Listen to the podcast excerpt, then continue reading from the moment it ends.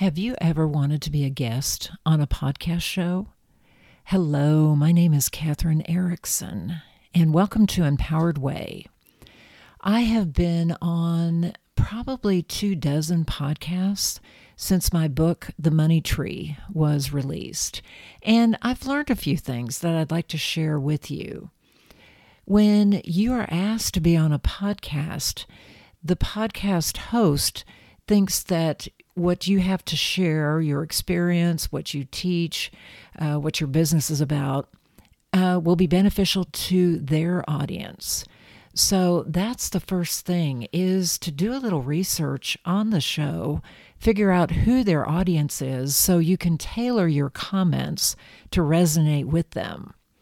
I have five more actionable tips for you should you ever find yourself being a guest on a podcast. The first one is to, as I said, become familiar with the podcast. And you'll notice a format or formula that the host uses. They usually ask the same questions of each guest.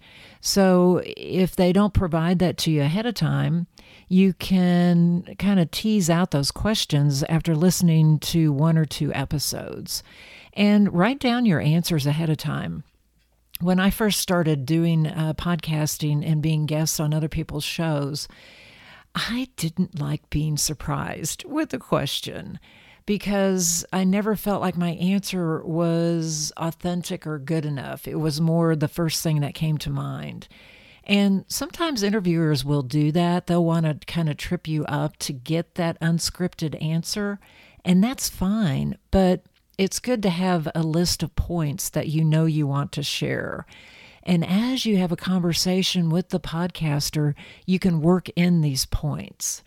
And if you can make the points actionable or something that the audience can take away from, that's even better. So be prepared, be ready for the unexpected question.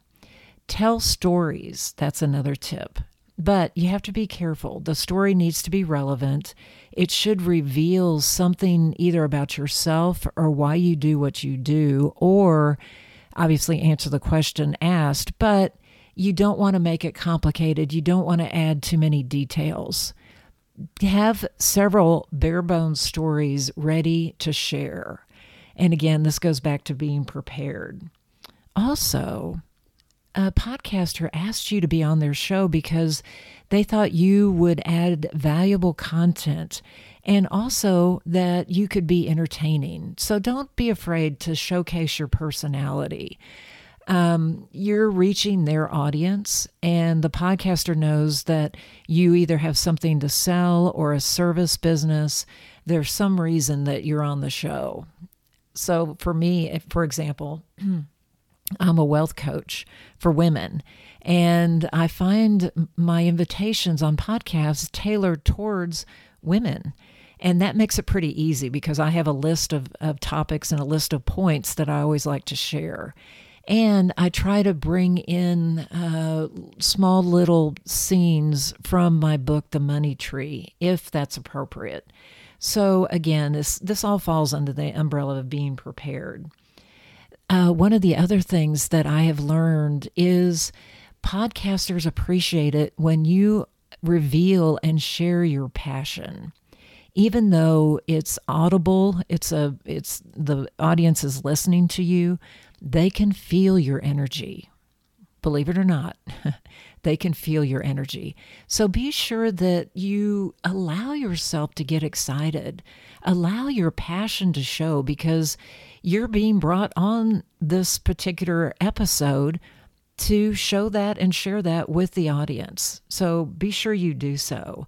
And remember, usually podcasters like to think of their shows as a conversation.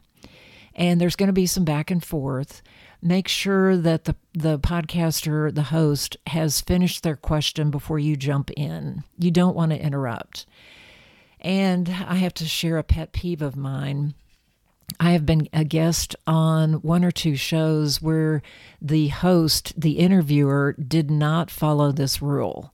And she would interrupt me in the middle of my explanation.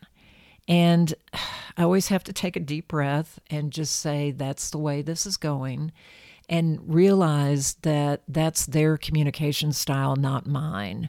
But the more you can honor the podcaster and allow them to finish before you start your explanation, it just sounds better to the audience.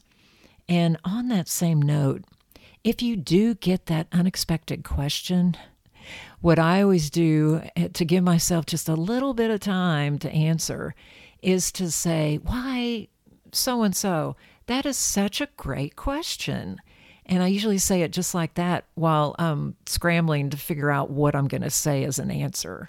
But it gives you a little bit of pause and it gives you time to come up with that answer if it's something that you didn't expect. And finally, in my experience of being a guest on podcast, as well as having my own podcast, one of the final questions that is usually asked of the guest is please share a insight or a tidbit or what's the most important thing that you want the audience to walk away with. So it's kind of that way to tie up the episode and to give the audience one more chance to hear you. So have that prepared ahead of time. And then finally, at the end of the show, be sure to thank the host. Be sure to tell him or her how much you appreciate being on their show and sharing these thoughts and ideas. And then when the recording is done, be sure you ask the host to send you uh, the link when the show has been published. Many times, shows are not uh, produced live, they're pre recorded. And the show host will put the recording in a slot, in a schedule, either days or weeks ahead of time. So you need to know when your episode is going to be published. And also, if the host is uh, seasoned, they will automatically send you a link because they expect you to share the episode with your audience on your social media, in your contact list. And because of that give and take, that's what kind of fuels the whole podcast industry when we have talk shows. So I hope this was helpful. Again, my name is Katherine Erickson. If you're listening to this and you happen to have a podcast you think I may be a good guest on, please reach out. I'd love to talk to you. If not, make a list of the podcasts that you want to be on. And believe it or not, even if they seem to be big, famous podcasters, you can find their email. You can locate how to communicate with them because cont- having that continual stream of guests does take work. And you'd be surprised. Sometimes they may have a guest who unexpectedly drops out and they have your invitation and they'll interview you instead. One final note um, there's a there's a platform called podbooker.com, P O D B O O K E R, and it's a free platform, but it connects podcasters with guests. So if you have a podcast show, by all means set up an account on Podbooker and then start looking around for guests. If you're a guest like I am, you can set up your profile and also include uh, talking points, things that you're an expert on or that you can share. And I have gotten several of my podcast appearances through podbooker.com. So, again, this uh, episode is a little bit different than my normal ones, but I had a friend ask me, What do I do when I'm on a podcast? So, I thought maybe more people would also be interested in hearing about my experiences. And just go out and have fun. We need your voice. We need you to spread your light. Thanks again for listening. Until next time, this is Empowered Way.